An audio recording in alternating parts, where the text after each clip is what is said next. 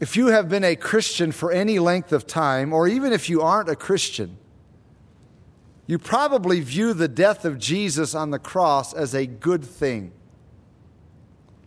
What I mean is, we have heard so many times that Jesus died for us, Jesus died for our benefit, that we view his death as something that he willingly experienced. Of course, it is true that he willingly allowed himself to die because he himself said in John 10 18, No one takes my life from me, but I lay it down of myself. I have power to lay it down, and I have power to take it again. So it is true that Jesus gave his life for us. But that reality doesn't do away with the fact that Jesus was murdered. That reality doesn't do away with the fact that Jesus, it doesn't change the fact that Jesus was murdered. You probably don't think about the death of Jesus in that way very often, if at all. However, the fact is that Jesus was murdered. When we think of murder, we think of someone shooting another person or stabbing another person or choking another person or something along those lines. But murder can take other forms than that. David, King David, murdered Uriah the Hittite when David ordered Joab to put Uriah in the forefront of the battle in the hottest part of the battle and then pull back all the other soldiers. David didn't shoot the arrow or thrust the sword, but he killed Uriah. He murdered him. In a similar way, Jesus was murdered. It's not that someone came up behind him and stabbed him. No one hid behind a tree and thrust Jesus through with a sword, but Jesus was unjustly murdered. The Romans carried out the killing by crucifying Jesus, but the religious leaders of Israel were behind the whole thing, and they were the ones who pushed it through to make sure that Jesus was killed. They murdered Jesus just as if they had stabbed him through the chest with a sword. The Apostle Peter stated this very thing when he and the other apostles were brought before the religious leaders for preaching the resurrection of Jesus. In Acts 5:28, the high priest asked the question, "Did we not strictly command you not to teach in this name?" And look, you have filled Jerusalem with your doctrine, and you intend to bring this man's blood on us. In other words, he implied that Peter and the other apostles were wrongly assigning or attributing the death of Jesus to them as their fault. But Peter didn't back down from that assertion because he answered them in Acts 5:30 by saying this, the God of our fathers raised up Jesus, whom you murdered by hanging on a tree. Peter said that to the religious leaders of Israel. They weren't the ones that scourged Jesus and nailed him to the cross. They weren't the ones that thrust a spear through his side and into his chest cavity. Yet Peter said they were the ones who murdered him. They devised the scheme, they carried out the plot, they forced Pilate's hand, and they were behind it all. Therefore, they were the murderers. They looked for a variety of ways to silence Jesus or get rid of him throughout his ministry, but they could never come up with a plan that would work. He was a constant thorn in their side and a constant irritation to them. They looked for the right opportunity to do away with him, but that opportunity never really presented itself. However, they were persistent. And the time eventually came when they could pull it off. It was in the spring of the year, right near the time of Passover, which was one of the largest Jewish holidays on the calendar. They were bound and determined to get Jesus one way or another. Please turn with me in your Bible to Mark chapter 14 as we resume our trek through Mark's gospel and we move this morning into the 14th chapter. Please follow along as I read the opening couple of verses. We will focus exclusively on them this morning. Mark chapter 14, verse 1. After two days, it was the Passover and the feast of unleavened bread. And the chief priests and the scribes sought how they might take him by trickery, by deception, and put him to death. But they said, Not during the feast, lest there be an uproar of the people. This is the beginning of the end from a human standpoint. The leaders of Israel have been wanting to get rid of Jesus. They have been wanting to get him in some way, trying to get him, but they haven't been able to do it. Now it's going to happen. It's not going to happen exactly according to their plans, but it is going to happen. By the way, this wasn't the first time that Jesus was the target of an attempt on his life. It happened repeatedly throughout his ministry. Let me show you a few examples. Turn over to the next gospel account, the Gospel of Luke, chapter 4. Luke, chapter 4. And we'll look at an event that took place right at the beginning of our Lord's ministry. Mark 14 is right at the end, but here we are at the beginning. Luke chapter 4, verse 16. Luke tells us so Jesus came to Nazareth where he had been brought up, and as his custom was, he went into the synagogue on the Sabbath day and stood up to read. This event took place in Nazareth where Jesus had been raised. Mary was from Nazareth. Joseph was from Nazareth. That's where the family settled after the birth of Jesus and after the brief sojourn in the land of Egypt. This was the hometown of Jesus. This is where he grew up. So he comes into the synagogue, and verse 17 tells us he was handed the book of the prophet Isaiah. And when he had opened the book, he found the place where it is written. Now, the next two verses are from Isaiah's prophecy about the Messiah. So these are clearly messianic verses. Verse 18 The Spirit of the Lord is upon me because he has anointed me to preach the gospel to the poor. He has sent me to heal the brokenhearted, to proclaim liberty to the captives and recovery of sight to the blind, to set at liberty those who are oppressed, to proclaim the acceptable year of the Lord. Then he closed the book and gave it back to the attendant and sat down. And the eyes of all who were in the synagogue were fixed on him. You see, they're wondering what he is going to say about these crucial verses from Isaiah's prophecy regarding the Messiah. What is he going to say?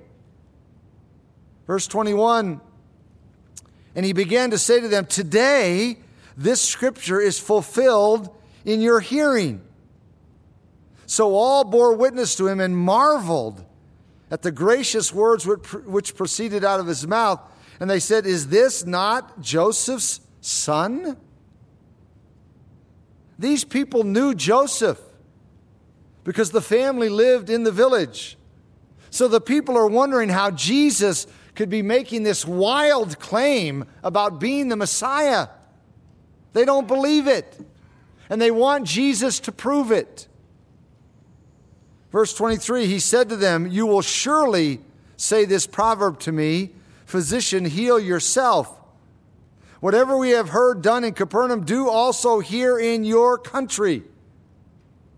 This is basically a challenge from the people of Nazareth for Jesus to do some miracles like he had done in Capernaum, but Jesus isn't about to capitulate to their demands. Besides, he knew that even if he did do some miracles, that would not convince these people of his messiahship. They were already convinced that that he wasn't anything special. They had seen him grow up, they knew him as a child. He was too common to them for them to accept the fact that he was the Messiah. Verse 24 tells us, He said, Assuredly I say to you, no prophet is accepted in his own country. You see, these people wouldn't believe regardless of what he did, so he, ter- he determined that he would do nothing for the people in this village. And he supports his decision by pointing to a couple of examples in the Old Testament or Hebrew Scripture.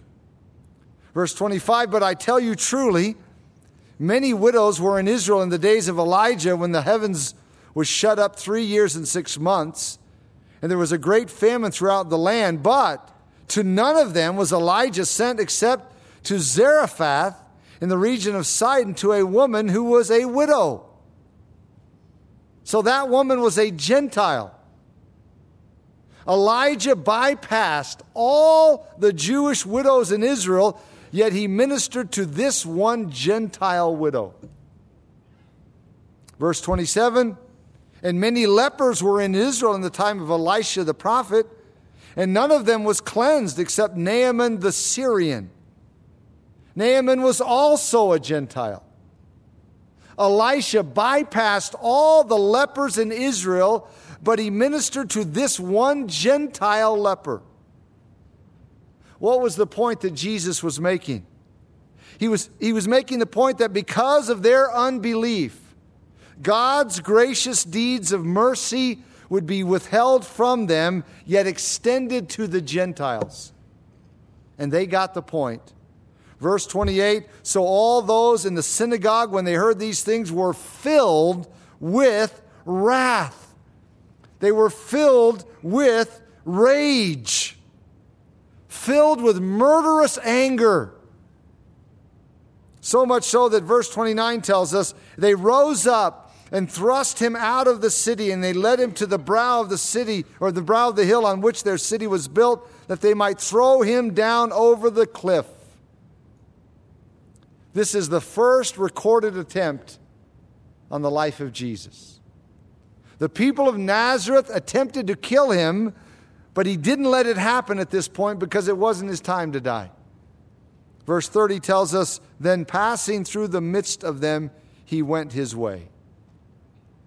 Luke seems to be implying that this was a miraculous escape. And it wasn't the last time that his life was in jeopardy. Turn over to the next gospel, the Gospel of John, chapter 5. John chapter 5. In the early verses of this chapter, Jesus healed a man who had been paralyzed for 38 years.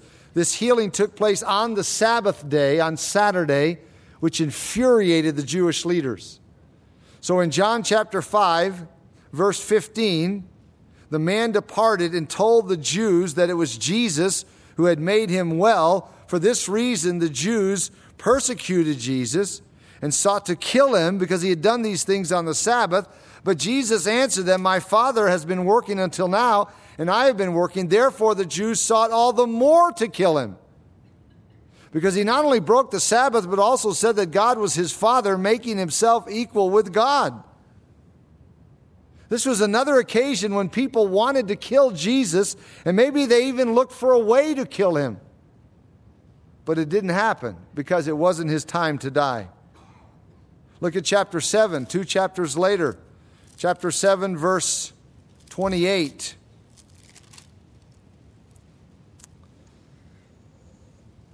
John 7 28, Jesus cried out as he taught in the temple, saying, You both know me, and you know where I am from. And I have not come of myself, but he who sent me is true, whom you do not know. But I know him, for I am from him, and he sent me. Therefore, they sought to take him. But no one laid a hand on him because his hour had not yet come. Again, these people wanted to kill Jesus. And maybe they even looked for a way to kill him on this occasion, but it didn't happen because it wasn't his time to die. Skip over to the next chapter, chapter 8. Throughout this chapter, Jesus is in a heated debate with the Jewish leaders concerning his identity. He repeatedly claimed to be the Messiah and God in human flesh. This infuriated the Jewish leaders, so they wanted to kill him. Chapter 8, verse 20. These words Jesus spoke in the treasury as he taught in the temple, and no one laid hands on him, for his hour had not yet come. They wanted to lay hands on him, they wanted to apprehend him and arrest him and kill him. But it wasn't going to happen yet because it wasn't God's timing yet. Jesus mentions his awareness of their desire to kill him down in verse 37. Verse 37, he says, I know you are Abraham's descendants, but you seek to kill me because my word has no place in you. I speak what I have seen with my father, and you do what you have seen with your father. And the way the text reads, I think they interrupted him at this point. He was going to elaborate, but they interrupted. They answered and said to him, Abraham is our father. As soon as he made this comment about, well, you do what you're the deeds of your father, I do the deeds of my father. Abraham is our father. Jesus said to them, If you were Abraham's children, you would do the works of Abraham. But now you seek to kill me, a man who has told you the truth, which I heard from God. Abraham did not do this. Jesus knew that, that they wanted to kill him. He knew what they, he knew what they wanted to do to him and what they were trying to do to him. In fact, before this chapter is even over, they try it. They try to carry it out. Look at verse 58. Jesus said to them, Most assuredly, I say to you, before Abraham was, I am. Then they took up stones to throw at him. But Jesus hid himself and went out of the temple, going through the midst of them, and so passed by. Again, the, the way it reads, John seems to be implying this was a miraculous escape. He claims deity in verse 58, and they pick up stones to throw at him. And those of you who have been to Israel, to Jerusalem, know it's not hard to find stones lying around. Stones are everywhere, not just little pebbles, rocks to crush a man's skull. They're going to, they, they wanted to kill him. They wanted to kill Jesus. They tried to kill him, but it didn't happen because it wasn't his time to die. And look at chapter 10 chapter 10 of John's Gospel, verse 37.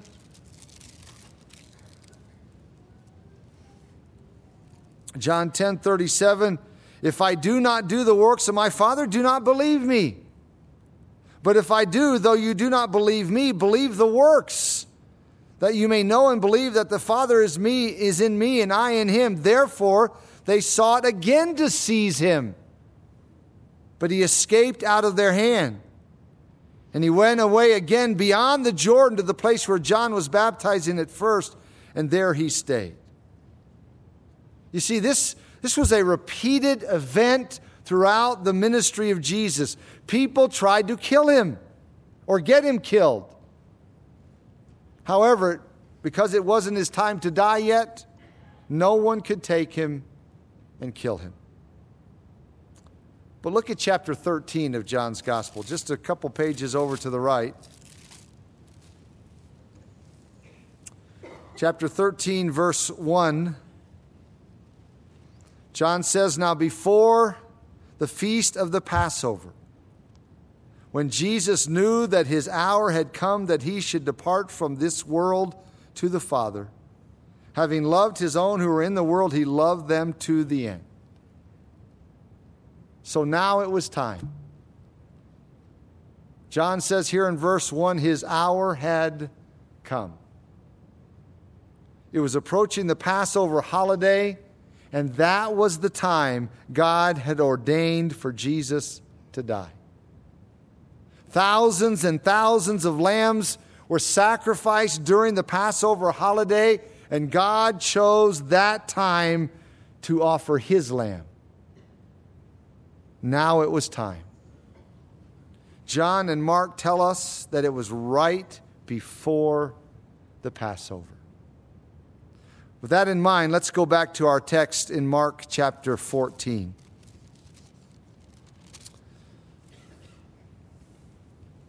As you have seen, many groups and many people had tried to kill Jesus prior to this time but it didn't happen because it wasn't his time to die. But now it was time for him to die. As we move into Mark chapter 14, now it is time for Jesus to die. That's what this entire 14th chapter is about. Mark tells us about all the events leading up to the death of Jesus. He tells us about the plot of the leaders, the Jewish leaders. He tells us about the anointing by Mary for burial. He tells us about the agreement of Judas to betray Jesus. He tells us about the final Passover with the disciples. He tells us about Jesus praying in the Garden of Gethsemane. He tells us about our Lord's arrest in the garden. He tells us about the trial of Jesus before the Sanhedrin, which was the Jewish Supreme Court. All of these events lead up to the pinnacle of Mark's gospel, which is the death and resurrection of Jesus in chapters 15 and 16. So, as we move this morning into this 14th chapter, Mark is leading us on a journey to the crucifixion and resurrection of our Lord Jesus Christ. The consummate events in all of human history. Notice how this section of his gospel begins. Mark tells us in chapter 14, verse 1 Now, after two days, it was the Passover and the feast of unleavened bread. And the chief priests and the scribes sought how they might take him by trickery, how they might take him by deception and put him to death. So, shortly after Jesus gave the Olivet Discourse in chapter 13, and maybe, maybe it was immediately afterward, he knew he had to begin preparing his disciples for what was coming in just a couple days. He had just told them in chapter 13 about his coming in power and great glory to establish the kingdom, and it, it is almost certain that they assumed that was right around the corner. They were excited. They still didn't understand that he was going to die. That was going to be devastating to them. It was going to be paralyzing. So Jesus tried to prepare them. Jesus knew this plot was taking place. The plot that Mark describes here in verse 1. According to Matthew 26, verse 2, Jesus says, you know that after two days is the Passover, and the Son of Man will be delivered up to be crucified. I cannot imagine how that hit the disciples. They had just been on an emotional mountaintop as Jesus talked about his coming in power and glory to establish the kingdom. And now, here, he is talking about being delivered up to be crucified. And he said it was right around the corner. Passover was only two days away. The, the disciples had no idea that something this devastating was coming. They knew Passover was coming because being Jewish, that was one of their greatest holidays, maybe their greatest. Maybe sort of like our Christmas, sort of the highest, the, the most festive holiday in the Jewish calendar. They knew that was coming. It is possible that they even thought that Jesus would step forward in power and great glory to establish the kingdom on that holiday. What a better time than that! What could be better than to, uh, to step forward on Passover to inaugurate the kingdom? After all, just a few days earlier, they had seen the multitudes waving palm branches and shouting the praises of Jesus on Palm Sunday. The city of Jerusalem had been at a fever pitch. Then, coming off of that, they had heard Jesus talking, talk about coming in power and great glory to establish the kingdom. So it would not be surprising if they thought that was going to happen in just a couple days. But that wasn't what was going to happen in a couple of days. Jesus was not going to be crowned and enthroned he was going to be crucified. This just did not compute with the disciples. It made no sense. They could not grab hold of that reality, which is why Jesus told them again, as he had done several times before. Let me show you a couple times. Go back to chapter 8 of Mark's Gospel. Chapter 8, verse 31. Mark tells us he began to teach them that the Son of Man must suffer many things and be rejected by the elders and chief priests and scribes and be killed, and after three days rise again.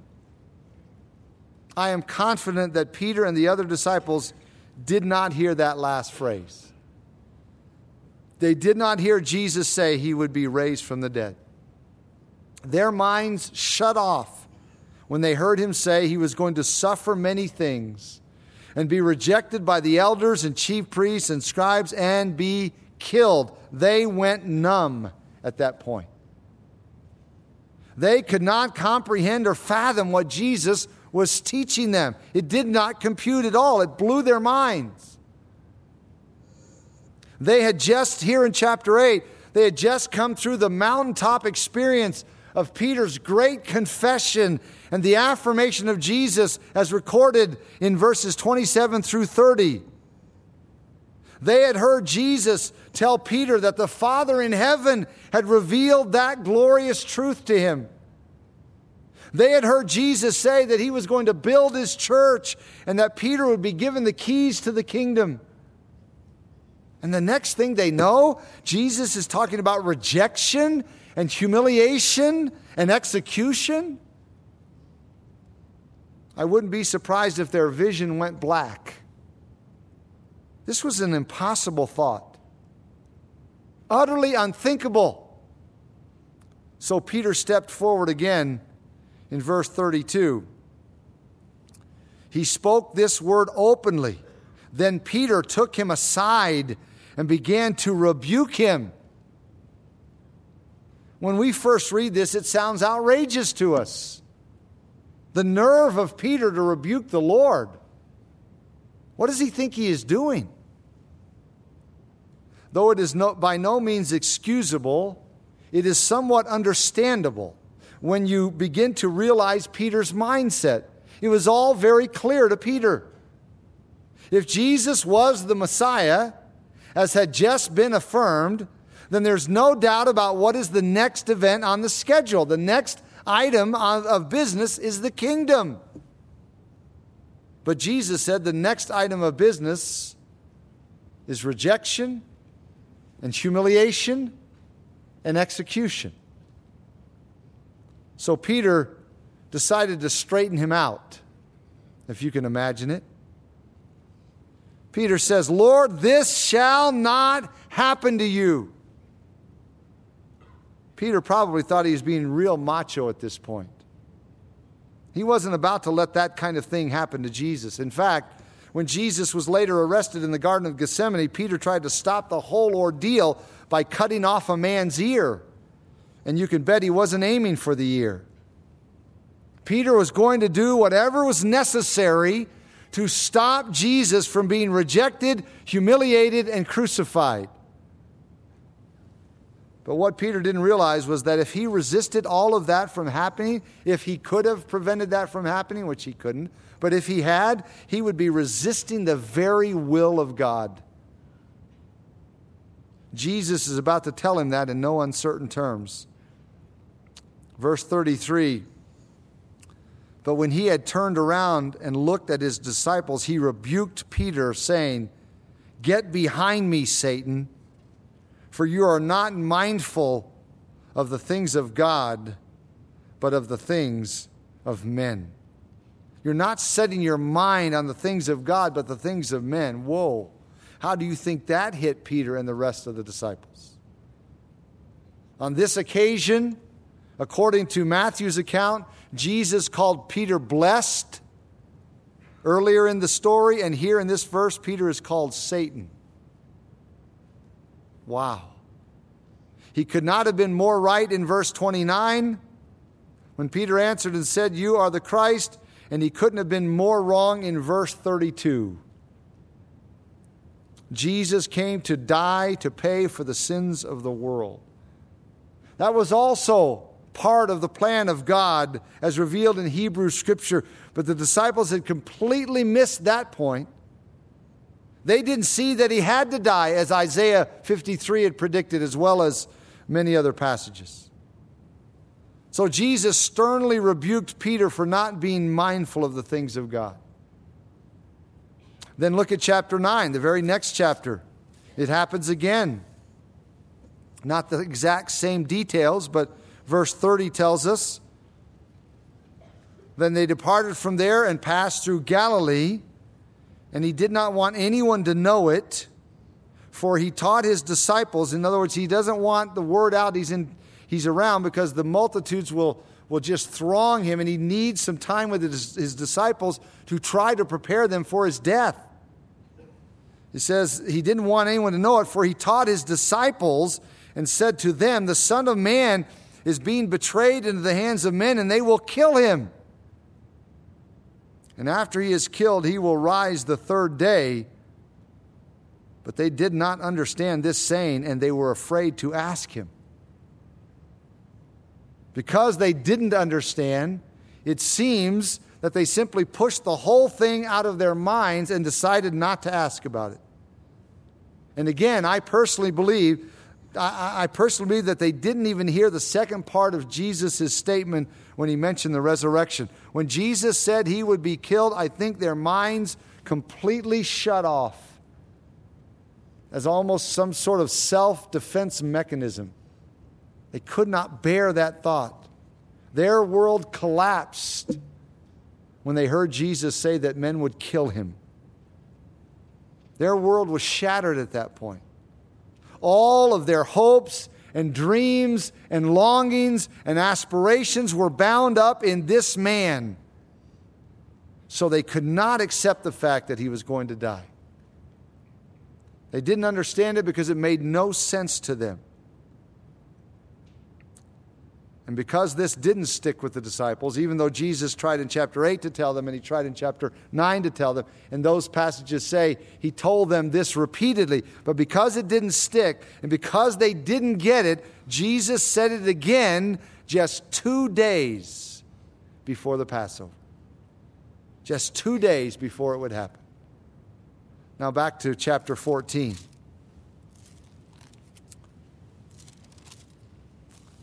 After two days, it was the Passover and the feast of unleavened bread.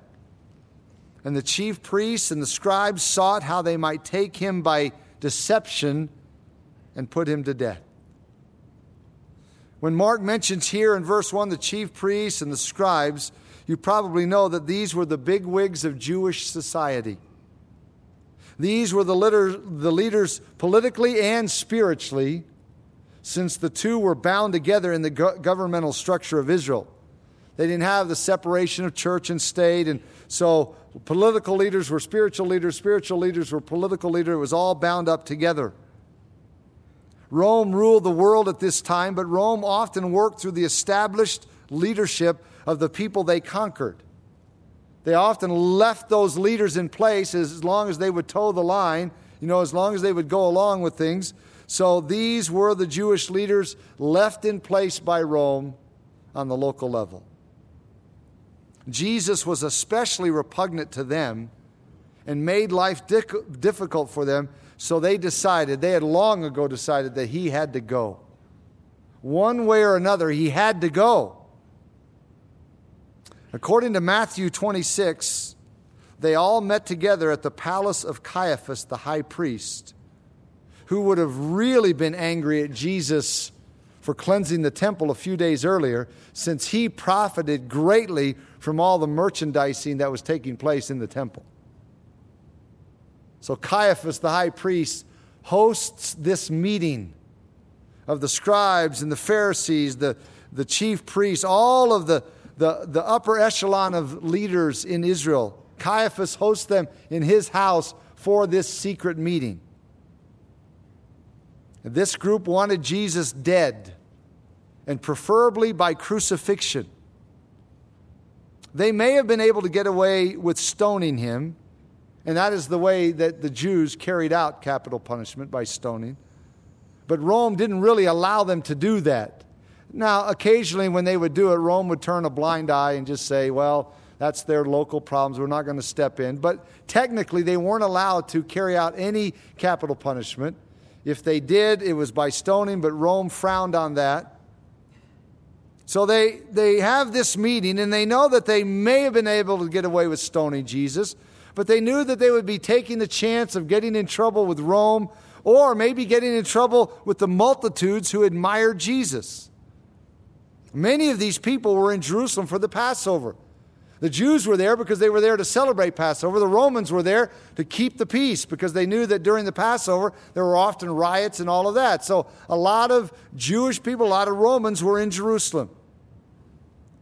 Therefore, the leaders wanted to come up with a plan to get Jesus killed by the Romans. The Romans didn't practice stoning, they practiced crucifixion as their method of execution or capital punishment. And that's what these Jewish leaders wanted to be able to force to happen to Jesus. They wanted to force the Romans into doing it so they could, in their self righteousness, stand back and say, We didn't do it. We didn't stone him. We didn't kill him. The Romans did it. So they talked and they plotted and they schemed about how they could pull it off. And verse 2 tells us they said, Not during the feast, lest there be an uproar of the people. This is an amazing statement when you stop to think about it. The religious leaders of Israel are determined to kill Jesus. But they don't want to do it during the Passover holiday so there won't be a riot. Because you see, if there was a riot, Rome would come down on them hard, give them less freedom, maybe take away some of their positions of leadership. They knew there were scores of people in Jerusalem for Passover, and many of these people considered Jesus to be a prophet or a good man, a good teacher, a good rabbi. They admired him in some way.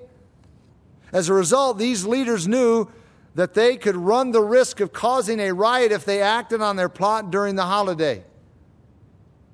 So, as they were scheming and plotting, they decided okay, we're going to try to pull this off. We're going to force it, but we're going to wait until after Passover.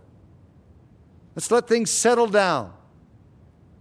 They thought they could control the timing of their evil plan, but they didn't have as much control as they thought they had. They weren't really the ones who were in control. God was the one who was really in control. And God had determined that his son Jesus would be killed at Passover, not afterwards, like the leaders were trying to control by manip- manipulation. So Jesus would be murdered by them, but it would not be on their timing. It would actually be on his timing. Jesus was killed by them, but it happened even sooner than they planned because he made sure that it happened at Passover. Now, think about this, beloved. This is a fascinating thought. Earlier, and we looked at all those passages Luke, John. Earlier in the ministry of Jesus, when these people wanted to kill Jesus, they could not. Now, when they want to postpone killing him, they cannot. Do you get that? Earlier, when they wanted to kill him, they couldn't. Now they don't want to kill him yet, but they can't control that. The death of Jesus was on God's timing, not theirs. Thousands and thousands of lambs were sacrificed during the Passover holiday, and God chose that time to offer his lamb. That is why Paul could say in 1 Corinthians 5 7, Indeed, Christ, our Passover lamb, has been sacrificed for us. Jesus was God's Passover lamb to pay for your sin and for my sin. A few days prior to all of this, it was the custom in Israel for families to choose their lamb. And you remember the specifications that God gave? He said it had to be an unblemished lamb, a precious lamb. Bring it into your house, love it, get attached to it, and then you have to kill it. And some people say, oh, how cruel of God to give those types of stipulations. No, God was trying to illustrate what was involved in Him offering His lamb. No family ever loved a lamb like God loved His Son. Not even close. So, for a family to take a lamb in, a spotless lamb, a precious lamb, and get attached to it and then kill it, pales in comparison to God giving His precious, innocent, flawless, perfect Son. So these families in Israel, just a few days prior to this, in the midst of all of this, had chosen their lamb to slaughter that had to be slaughtered at Passover, and God chose his lamb. And God's lamb was going to be killed at the same time all the other lambs were killed, not later, like the Jewish leaders wanted. It was going to happen then. Because Jesus is God's Passover lamb to pay for your sin and mine. Have you received the Passover lamb for your sin? He's the only solution to our sin problem. Would you please bow your head with me as we close this morning? And as you bow your head and maybe even close your eyes so you're not distracted by any movement going on around you, you have seen this morning from Scripture that it was God's plan for Jesus to die. The death of Jesus was not an accident. It was not. It was all controlled by the sovereign plan of God and the sovereign power of Jesus himself. Now, that doesn't do away with the responsibility and accountability on those who carried it out. They're still responsible for their actions. But this is not chaos, this is plan. This is God's ordained plan for Jesus to die as our Passover lamb to pay for our sin. And God did it this way because it's the only way you and I could have our sins addressed and forgiven and cleansed. So again, I ask you have you received God's Passover lamb for your sin?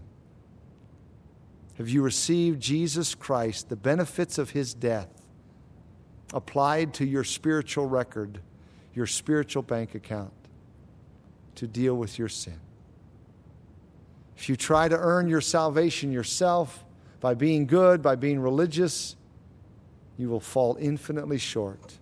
The only solution is God's solution, His precious beloved Son. Father, we marvel as we look at the, this story this morning and to see how many times various groups within Israel tried to kill Jesus, but could not because it wasn't your timing. And then to see right here at the end them wanting to kill Jesus and planning to kill Jesus, but wanting to wait until later, and they could not. Because you were the one in control. And Jesus, your precious beloved Son, died exactly when you determined it was the right time for him to die. It gives us great encouragement to see things from your perspective. And we know that from your perspective, the only way we can be right with you is through your precious Son, Jesus. We can't earn that. We can't in any way do anything to achieve a right standing with you. But we can humbly in simple childlike faith, receive your solution, your Passover lamb. And Father, I pray for every single one of us in this room that that would be true of us, that we have responded to your plan of salvation by receiving your Son, Jesus Christ, in whose name we pray. Amen.